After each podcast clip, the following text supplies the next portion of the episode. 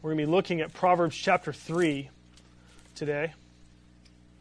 As I was thinking about how to start the year, you know, we've got um, a sermon series on Acts, on the book of Acts, that's going to begin next Sunday. And so today I was thinking, like, what, how, you know, what would be best for us in terms of thinking about the new year? And uh, I've been spending personal time in my Bible reading in a year that's going to take me two years. Um, as I was reading the book of Proverbs, so many things gripped my heart that uh, I thought, well, I just need to share what God has been teaching me uh, from this book. And so we're going to be looking at Proverbs chapter 3. We're going to be looking at the first 18 verses. If you don't have a Bible, they're printed in your bulletin. There's also, they're also going to end up up here on the board here as I read. So give ear now. This is God's word. My son, do not forget my teaching, but let your heart keep my commandments. For length of days and years of life and peace they will add to you. Let not steadfast love and faithfulness forsake you. Bind them around your neck. Write them on the tablet of your heart. So you will find favor and good success in the sight of God and man. Trust in the Lord with all your heart, and do not lean on your own understanding. In all your ways acknowledge Him, and He will make straight your paths. Be not wise in your own eyes. Fear the Lord and turn away from evil. It will be healing to your flesh and refreshment to your bones. Honor the Lord with, all, with your wealth and with the first fruits of all your produce. Then your barns will be filled with plenty, and your vats will be bursting with wine.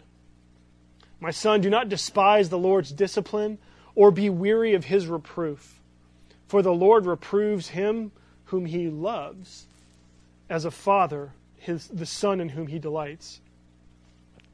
Blessed is the one who finds wisdom and the one who gets understanding. For the gain from her is better than gain from silver, and her profit better than gold. She is more precious than jewels, and nothing you desire can compare with her. Long life is in her right hand, in her left hand are riches and honor. Her ways are pleasantness, and all her paths are peace. She is a tree of life to those who lay hold of her. Those who hold her fast are called blessed. This is God's word.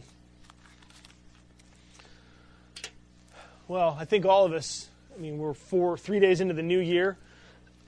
New Year's is a time for celebration, but also it's for reflection, right? People, everybody commits again to making changes right? We want 2010 to be better than 2009.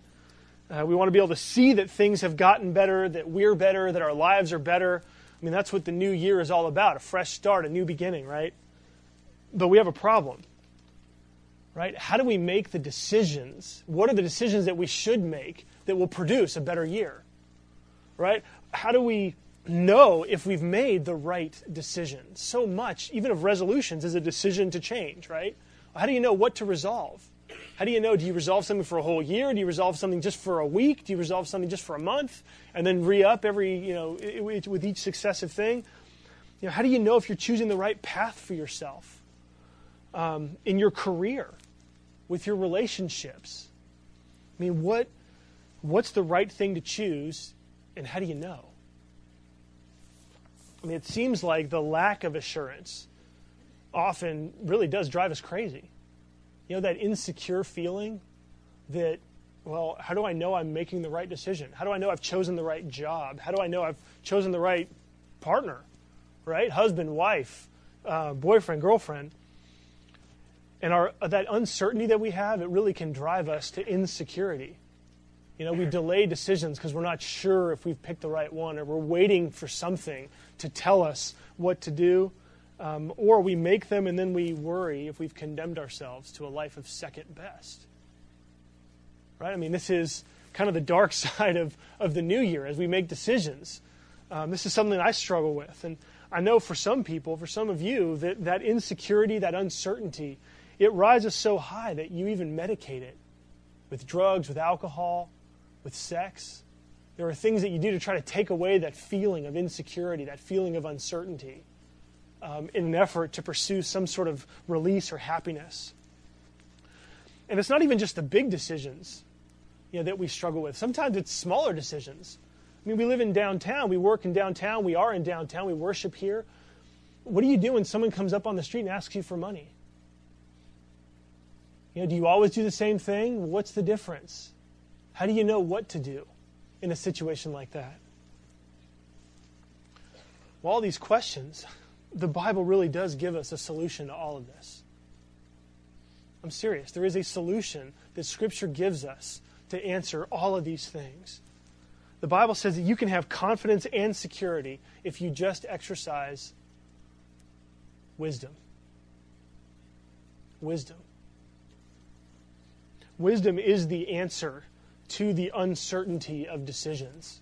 Wisdom is the answer to having 2010 be better than 2009. And it's great because the book of Proverbs, this whole book in the Bible, is dedicated to gaining and using wisdom. Right? God doesn't want us to live with insecurity and fear and uncertainty.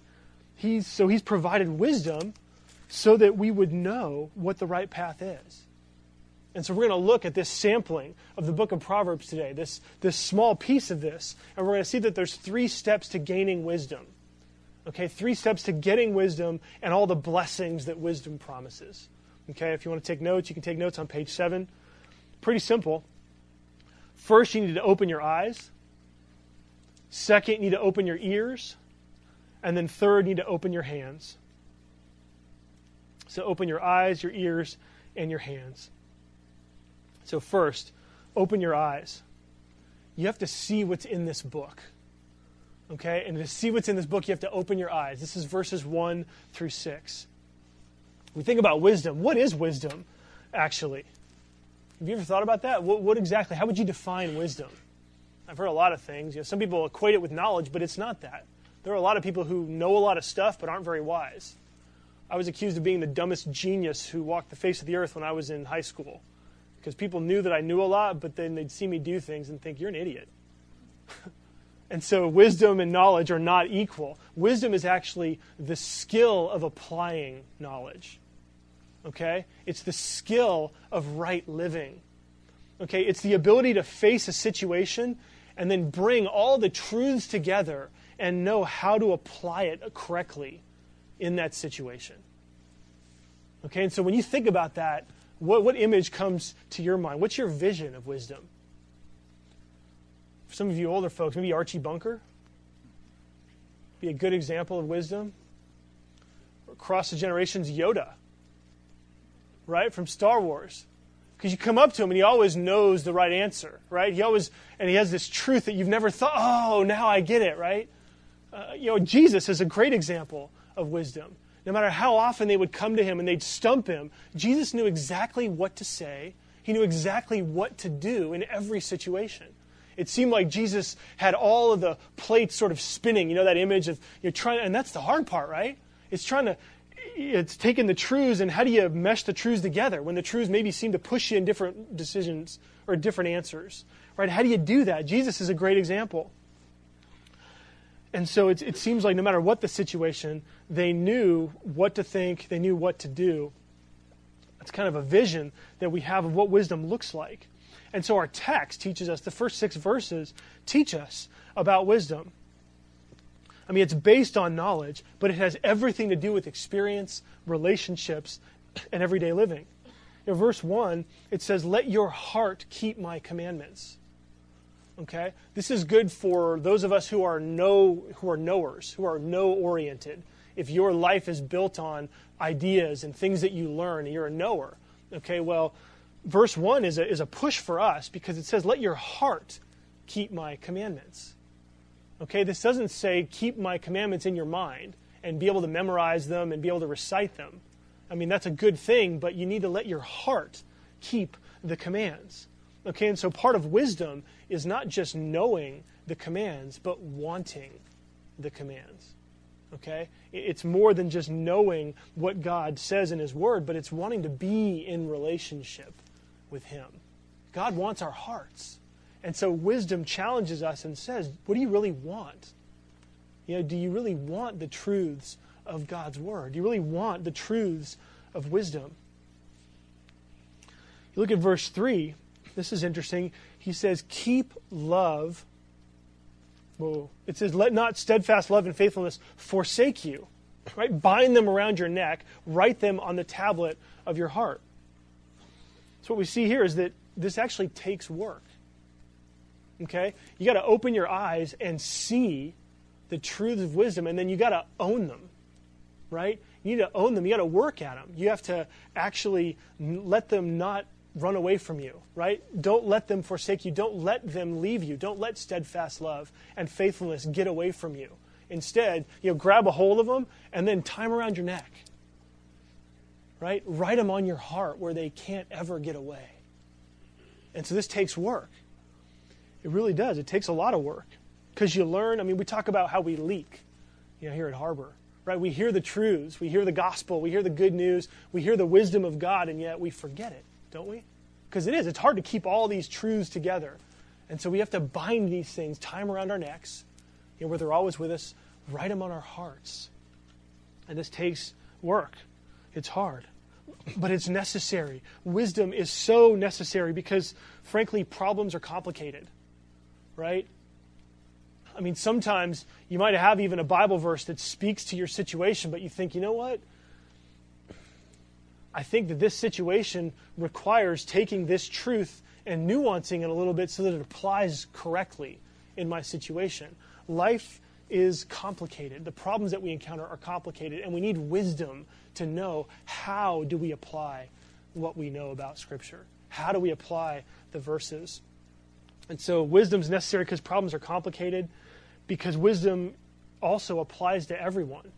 I mean, that's what's great. You read the book of Proverbs, and all of a sudden, you have advice that applies to both Christians and non Christians. Right? Everyone can grow from wisdom. Everybody needs wisdom. You know, how do you take the truths that are out there that bear on a situation and juggle them together so that you do the right thing? Right? So wisdom applies to everyone, and wisdom also leads us to Christ leads us to Christ. The book of Proverbs starts in chapter 1, verse 7 by saying that the fear of the Lord is the beginning of wisdom. Right? That wisdom begins with a right relationship with God. And when the Bible says fear in the Lord, it doesn't mean terror and cower and fear. It means be, have a, be, be in awe of Him. Have a reverence for God. Be in a right relationship where you realize He is that big you know, he is so big that you wouldn't even come up to his big toe if he had a body. Right? That's how small we are compared to him. And yet he loves us and cares about us. So there's that balance between fear and joy that I think reverence captures. But so wisdom leads us to Christ. And so my hope is that all of you will actually want to pursue wisdom that you will make a decision, if you haven't already made one in your life at some point, that you will decide that you are going to want wisdom and that you are going to seek it out. You're going to go after wisdom. Now, how do you do that? Well, one great place is to open your eyes and then open the scriptures and make the two come together. Right? Read the scriptures, understand the truths of scriptures, and make them a part of you. You want to think about the truths as you read them and how will they work themselves out in your lives. When you do this, amazing things happen. I mean, really cool things happen, actually. Like you become a different person as you embrace wisdom, as you experience becoming wiser, because you get the assurance of God's favor. You get assurance. I mean, think about this. When you make a decision that's complicated, even one that's simple, if you make the decision and act based on what you've read in the Bible, then you can know that God's excited about your decision. Think about that. You say, okay, God, you say this, so I'm going to do this. I'm going to follow in line with your word. When you do that, that thrills God's heart. And so you have the assurance of God's favor. You also get security and confidence when there's no right answer. You know, because how many times we face those sorts of situations when there is no right answer and you're trying to figure out which of these good things is best, right? Or which of these bad things is least worst, right? If you're underwater in terms of finances, what are you going to do? Like, I mean, and, you think, well, there's really three things I could do, and they're all bad, but which is the least worst, right? When you when there is no right answer, and yet you take the truths of Scripture and you apply them to that situation, and you say, okay, God, here's where I'm going, and this is why. Here's what you've said, and this is why I'm making this decision. When you do that, you have confidence and security that you are making a wise decision. Okay? Now, even if you find out later that maybe a different scenario would have been better, a different road would have, would have been better for you at the time, you actually will experience the blessings of knowing the security and the comfort that God will shepherd you through that. He will take care of you if you are devoting yourself to Him, right? It says in verse, uh, verse 5 Trust in the Lord with all your heart. Don't lean on your own understandings. In all your ways, acknowledge Him, and He'll make, your, he'll make straight your paths. And so there's, there's security, there's comfort, there's confidence um, that God will teach you through any experience when you make it based on His principles. And then the joy comes because you can now live in the tension of life and still thrive. Okay? That's what wisdom enables you to do. Because frankly, the world, our lives, they're broken right? There are ways that it's beautiful, there are ways that our lives are beautiful and, and wonderful, and then there's other parts of our lives that are broken. And so, in the complexity of the decisions that we have to make, having to live in situations where they're really where we're not exactly sure what to do, if you base your decision on God's truth, then you can live and be happy and be filled with joy, even when there isn't a clean um, outcome even when you have to live in the messiness of life. You can know if you're basing your answers, your decisions on God's truth, uh, that you're going to be blessed. That You're going to be blessed. And so, what ends up happening, sort of the big aha that comes out of this, is that when you begin to do this, when you open your eyes and you see the truths of Scripture and you begin to apply them, when you do this, you end up mature. Just flat out, you end up mature. When you do this, you end up growing spiritually. You end up better connected to Christ because you understand Him better and how He thinks. You end up better connected to the church, people in the church, because you know how to help them and you know how to live your life. And then you end up better connected to the world because you're learning, you're loving, and you're serving. That's what wisdom pushes you to do.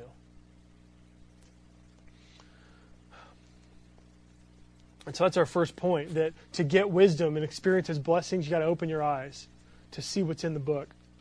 Our second point is you need to open your ears.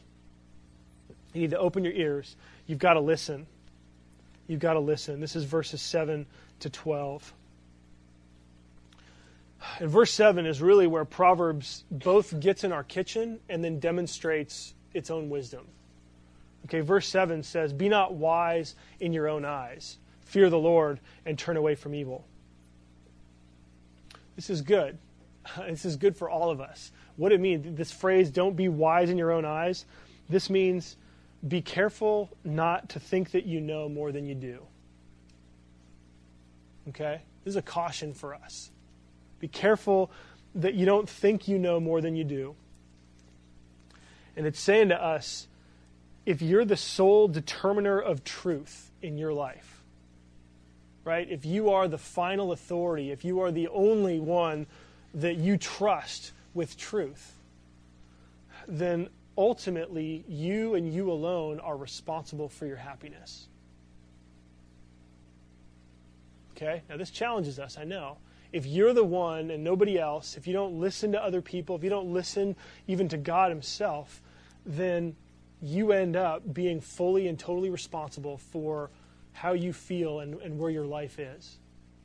Okay, now for some people, actually, that's, that, that works out okay for them.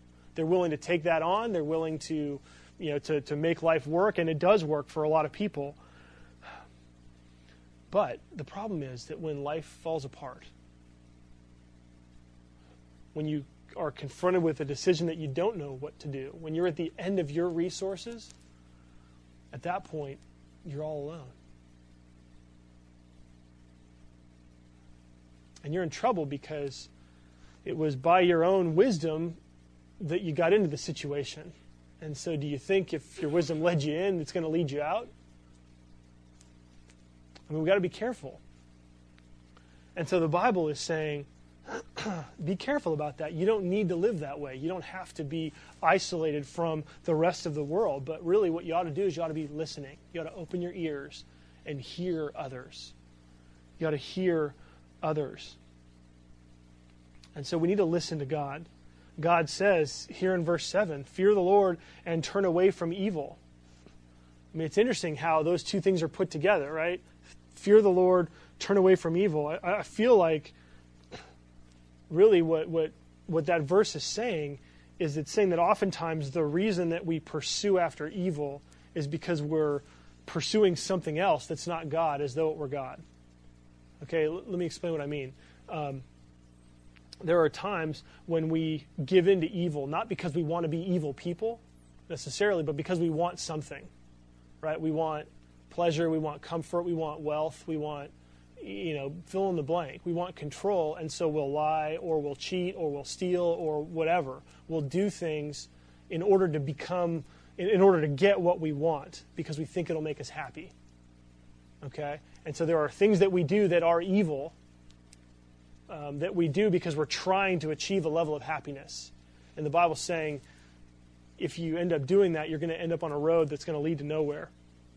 Listen to this Proverbs 9, verse 17 says this Stolen water is sweet, and bread eaten in secret is pleasant. That jumped off the page at me a few weeks ago when I read it. Stolen water is sweet, and bread eaten in secret is pleasant.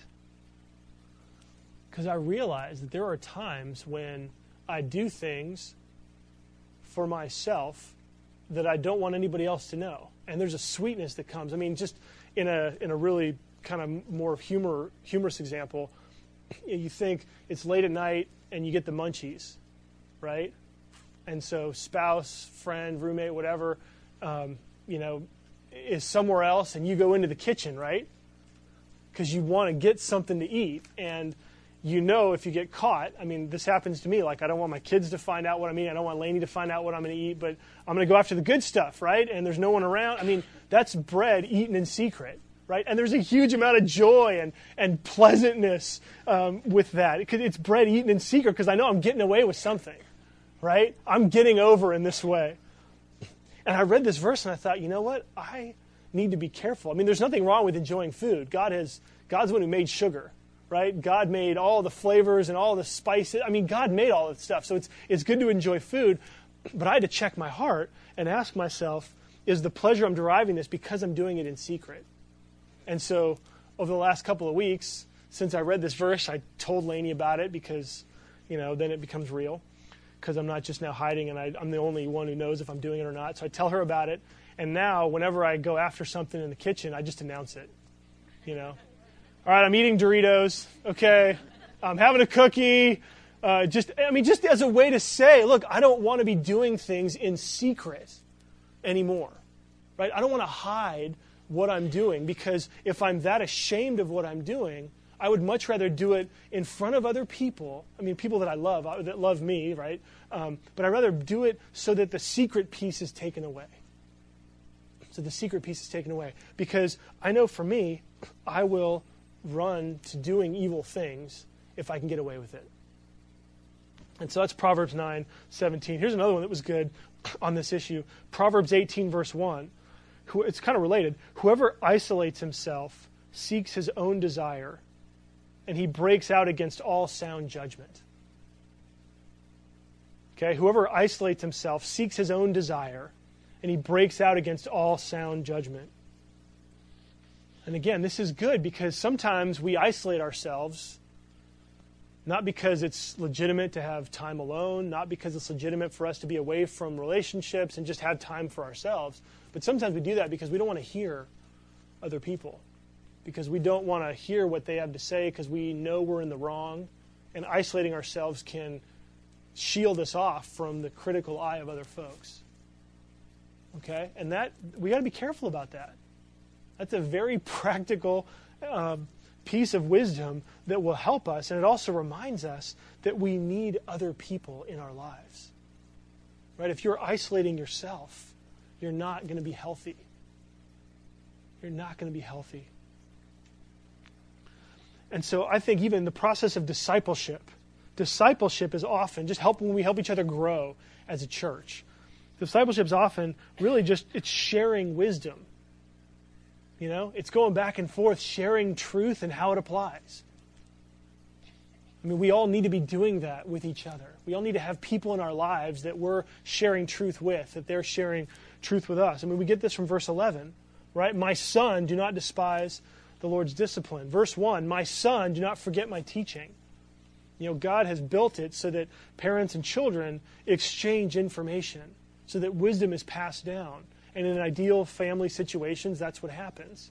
In places where you don't have that, then you got to look for older folks who can give you wisdom. You know, it's older folks, but it's also our peers. You know, we need people in our own sphere, our own age level, that can help us apply truth eh, you know, and wisdom to our lives. And then we need to have people that we're pouring into. You know, all of us need to have all three of these things happening people that we look to, people that are sort of on par with us, and then also people that we're helping along. As we do these things and we share wisdom, we grow, we become more mature, and we actually, I mean, here's sort of the aha thing is that when you open your ears, you become wiser. Okay, so if, if you want to be wise, you don't just open your eyes to see what's in Scripture, but you need to open your ears and listen to the people around you. And there's a good test in here. Verse 11 My son, do not despise the Lord's discipline or be weary of his reproof. Reproof is actually a test to see if you're really listening. Okay? And what verses 11 and 12 are saying is don't get frustrated when God disciplines you. Okay? If you are really listening, then you're willing to hear both the praise and the critique. Right? I mean, it's the fool that listens only to people that, uh, that compliment them. Right? But, but someone's wise. Proverbs 27 6 says, Faithful are the wounds of a friend. You got to own that you got to realize that when someone that you care about is coming to you with something that you need to deal with, you got to tell yourself, okay, this hurts, but this person loves me, and this wound will be for my good. I need to listen. That reproof is not necessarily a bad thing. Reproof is a wonderful thing. Proverbs 29:15, it's the rod and reproof that gives wisdom. And then here's one that was great. Proverbs 29:19, listen to this. By mere words, a servant is not disciplined, for though he understands, he will not respond. Think about that. By mere words, a servant's not disciplined. So, mere words, words aren't enough. Okay? They're saying they need to have the words and also the disciplinary actions. Okay? We all need more than words because even though he understands, he will not respond. Reproof. God reproves us because he cares about what we do, because he cares about us, because he wants us to experience the joy and the blessings of wisdom. God doesn't reprove us, you know, by having like he doesn't allow bad things to happen in our lives because he's mean, because he's angry, because he's, you know, had it up to here with us and he's really going to show us and teach us a lesson. That's not God's heart. God's heart is that we would grow and flourish by walking along the path of wisdom. And so he brings things into our lives that are negative. He, he allows challenges to come into our lives. He allows things to fall apart sometimes. And in many ways, you can read this verse because what this says is that when that happens, when God, when those things happen to us, when God disciplines us or reproves us, God is telling us that He loves us. Okay? And this isn't like an abuse sort of thing where you have abusive parents that abuse their children and go, Oh, I really love you. And I mean, that's, that's not how God is. I'm not saying that. But the, the point is that God allows challenges, He allows things to test our hearts so that we can see how we're doing, right? So that we can see where our breaking points are, so that we can see really how committed we are to Him. Um, and when He does that, we can have this sort of reality altering experience where we can say, you know what? A lot of people think, well, if something bad happens to me or things don't work out in my life well, then that means God's mad at me. This says no, it's actually the opposite. When you encounter a challenge, a trial, a you know, tribulation, in a sense, God is saying, He's not abandoning you. What He's saying is, I think you are worthy. I think you're now mature enough to handle even this and to show in your life that your love for me is even more powerful than this negative situation. Does that make sense? That's huge. If you can realize that, then you can do what James 1 says and count it all joy when you encounter various trials. Because the testing of your faith produces endurance. And if you let endurance have its work, you will end up perfect and complete, lacking in nothing. That's James 1 3 to 5, 3 to 4. And that's exciting. I mean, because now nothing bad can happen to you that God won't use for his good and for I mean for your good.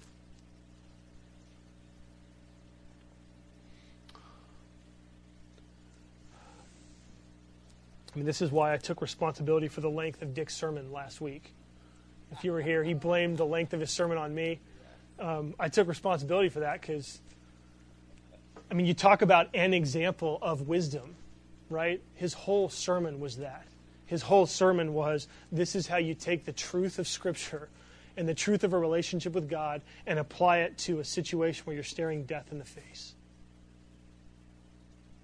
I said, Dick, you take as long as you need and his story, Dick's experience, I mean, it invites you to listen to God's word. It invites you to become someone who is wisely applying God's word. So you got to listen to him. You got to open your ears and hear from someone else. I mean, that's how discipleship works. All of us can do that in the different situations. As we begin to apply God's truth to our lives, we then can help each other in that same understanding. So we need to open our eyes, we need to open our ears. This leads us to our third point. We need to open our hands. Open our hands. You've got to put wisdom into practice. Okay? I mean, wisdom by definition means practice. Okay, knowledge you can have. Theoretically, you can have knowledge without it ever affecting you at all. But wisdom, you don't have wisdom until it changes who you are and what you do. Okay, so this is sort of that know, be, and do scenario that we've talked about that's going to come again in the next three weeks. Wisdom is the application of truth and knowledge, and it produces practice. Okay?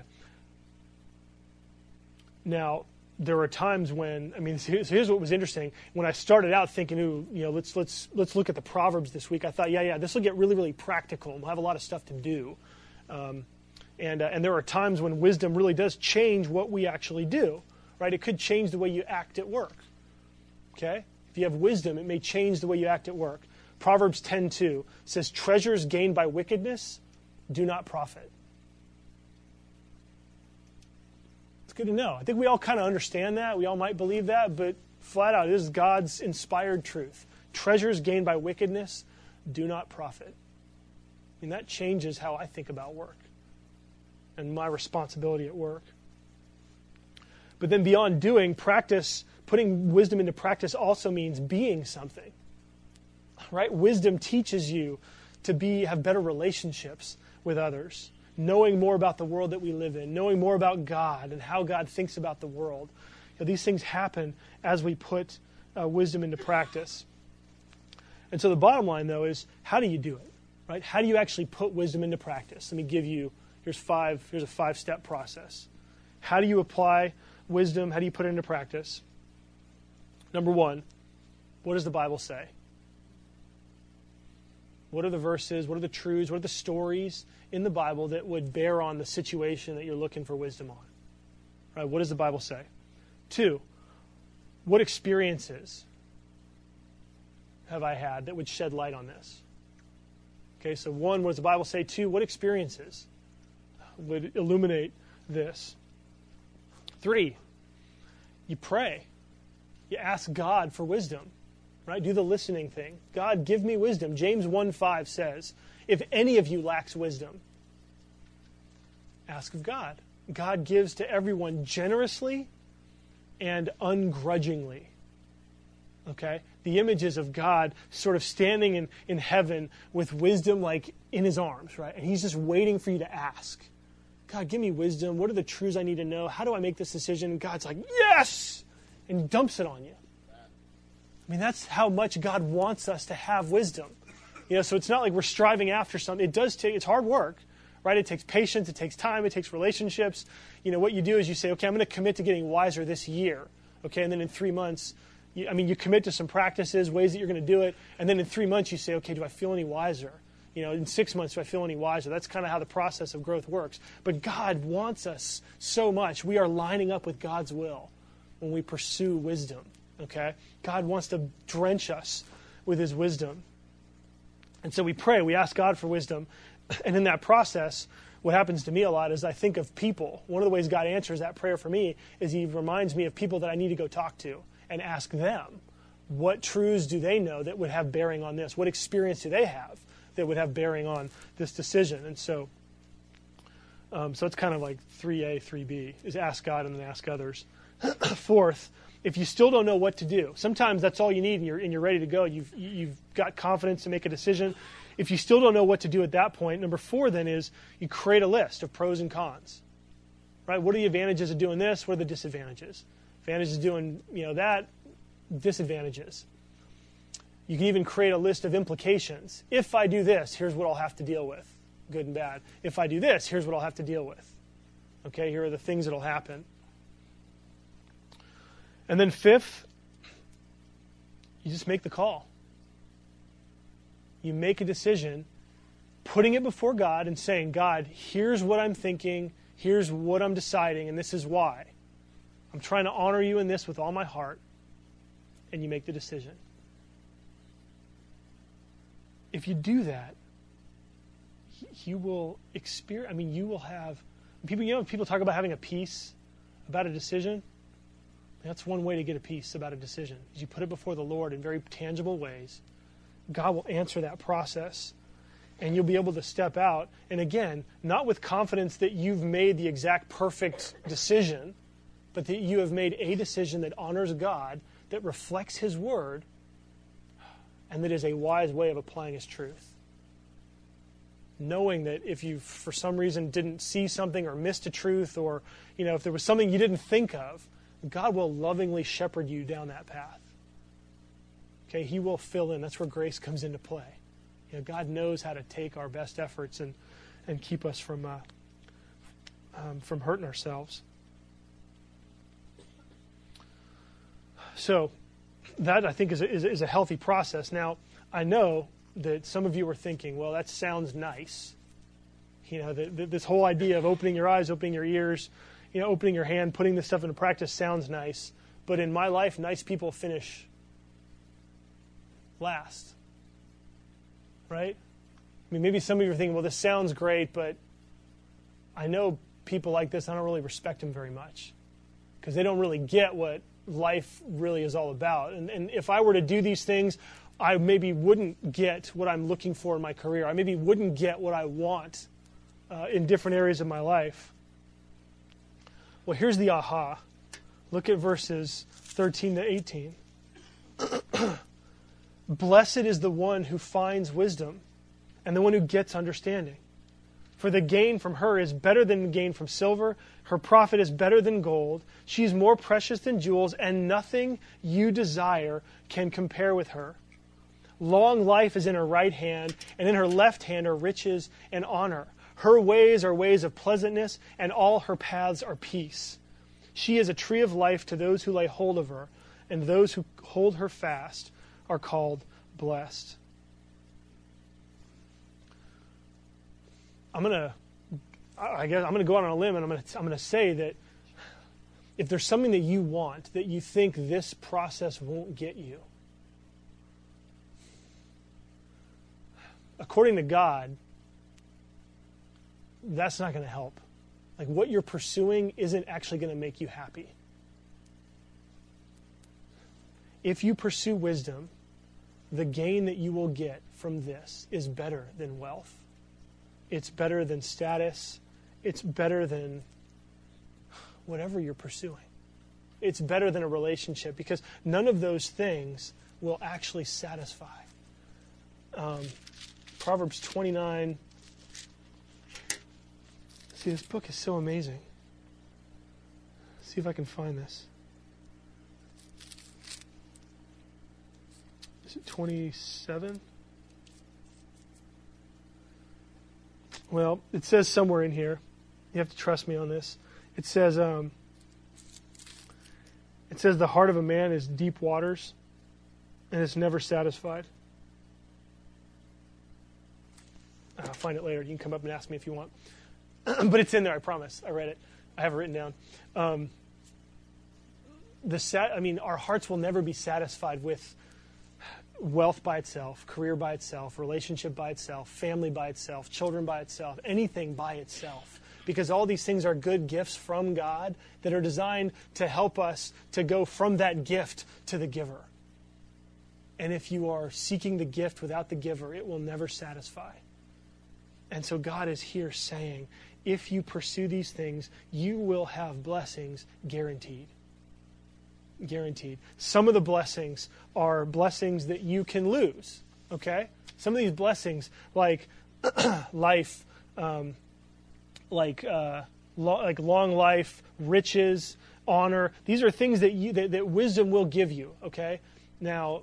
Um, it doesn't mean that you're going to be healthy and wealthy in every way in, in every part of your life okay but reality is that when you live this way most of the people around you most. Not all. Most of the people will appreciate you will respect you you know in your work environment. Again not in every environment but in most work environments companies are looking for people like this. And they will offer opportunities to people that can demonstrate that they're willing to live in this way. But these are things that you can lose okay? So um, you know what you get a new boss, the new boss is crooked, you know, and you're all of a sudden your integrity is thrown out the window. They don't care. I mean, so that's stuff you can lose. But there's stuff here that you that, that you are promised that you can never lose. Okay, you'll have wisdom. You will have ways of pleasantness, verse 17. You will have paths of peace, and you will have a tree of life. You will flourish your life will flourish. It doesn't mean that everything in your life will work out, but that's the joy of wisdom, is that even in the messiness, you will have a peace. Your life will be pleasant in so many ways. You will have things that are rock solid anchors in your life that nothing can take away, that no bad circumstance can take. I mean, that's the miracle. That's the miracle of wisdom, is that it grants you this rock solid, this bedrock reality that no matter what happens in life, you have the blessings of wisdom. You have this peace. You have this joy. You have this honor, if not from the people around you, although you will have it. You know, it says, uh, you'll have verse 4 good success and favor in the sight of God and man. That will happen. But beyond that, beyond the people around you, God will be smiling on your life. And that is a huge thing. That will help you weather just about any storm. Any storm.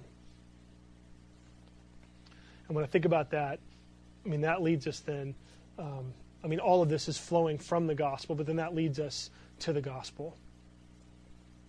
Because this, the other promise, the promise of New Year, the promise of Proverbs, um, is the promise for a fresh start. Okay? The Proverbs talks about the fool, but it also talks about people who pursue wisdom. Okay, so if you haven't been pursuing wisdom up to this point, Christian or not, if you haven't been pursuing wisdom, the good news is that you need to just be in the pursuit to begin to receive these blessings. Okay, you don't have to start pursuing and then the blessings will come in like 10 years. Okay, if you start to pursue wisdom now, you will experience, you will begin to experience blessings because wisdom isn't just an idea, wisdom's a person. Okay? There is a person behind wisdom. Wisdom isn't just good suggestions for living. It's again, it's the call of God. Right? To ignore wisdom is sin. Okay? To ignore God's wisdom, to live apart from what God thinks about the world is sin. And so that I mean that's all of us. All of us have drifted away from God. And that's why God sent his son Jesus. Because all of us have been have lived without wisdom in certain ways. And so that brings us to the cross where we recognize that God sent Jesus not just to be the wisest man who ever lived, not just to show us how to do it, but God sent Jesus so that when Jesus offered himself up, he would be dying for our lack of wisdom. And so if you haven't been pursuing wisdom, if you have ignored wisdom, if you've been hostile to God's wisdom, Jesus would say, Come. Come and you can find forgiveness. Come and I will make all things right. And I will give you a fresh start. And I'll put you on the road to becoming wise and to experiencing these blessings. The joy is that this woman, Lady Wisdom, that's described in verses 6, 13 to 18, who's got long life in her right hand, and in her left hand are riches and honor. It's almost like Lady Wisdom was just holding these things for a few thousand years until Jesus would come. Because after his death and resurrection, he took these things from Lady Wisdom, and these are what he offers to you today. If you will believe in him, if you will trust in him, he will grant you not just long life, but eternal life. He'll give you honor and riches not just honor from people, but honor from God. And He will give you every blessing, every spiritual blessing in the heavenly places in Himself. That's His offer. Let's pray.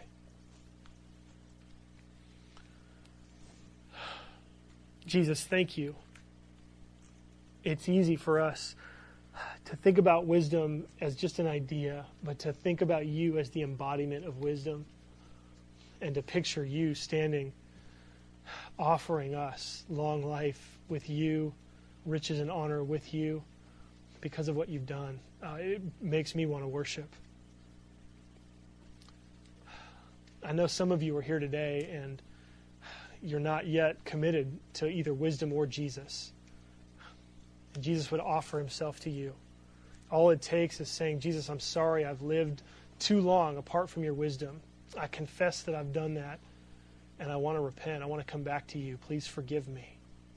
If you do that, then Jesus will give you everything in his hands. He will give you all these blessings. And he'll put you in a church that'll care for you and, and help you on the road to wisdom. Lord Jesus, draw all of us near and make us wiser this year. We pray in your name. Amen.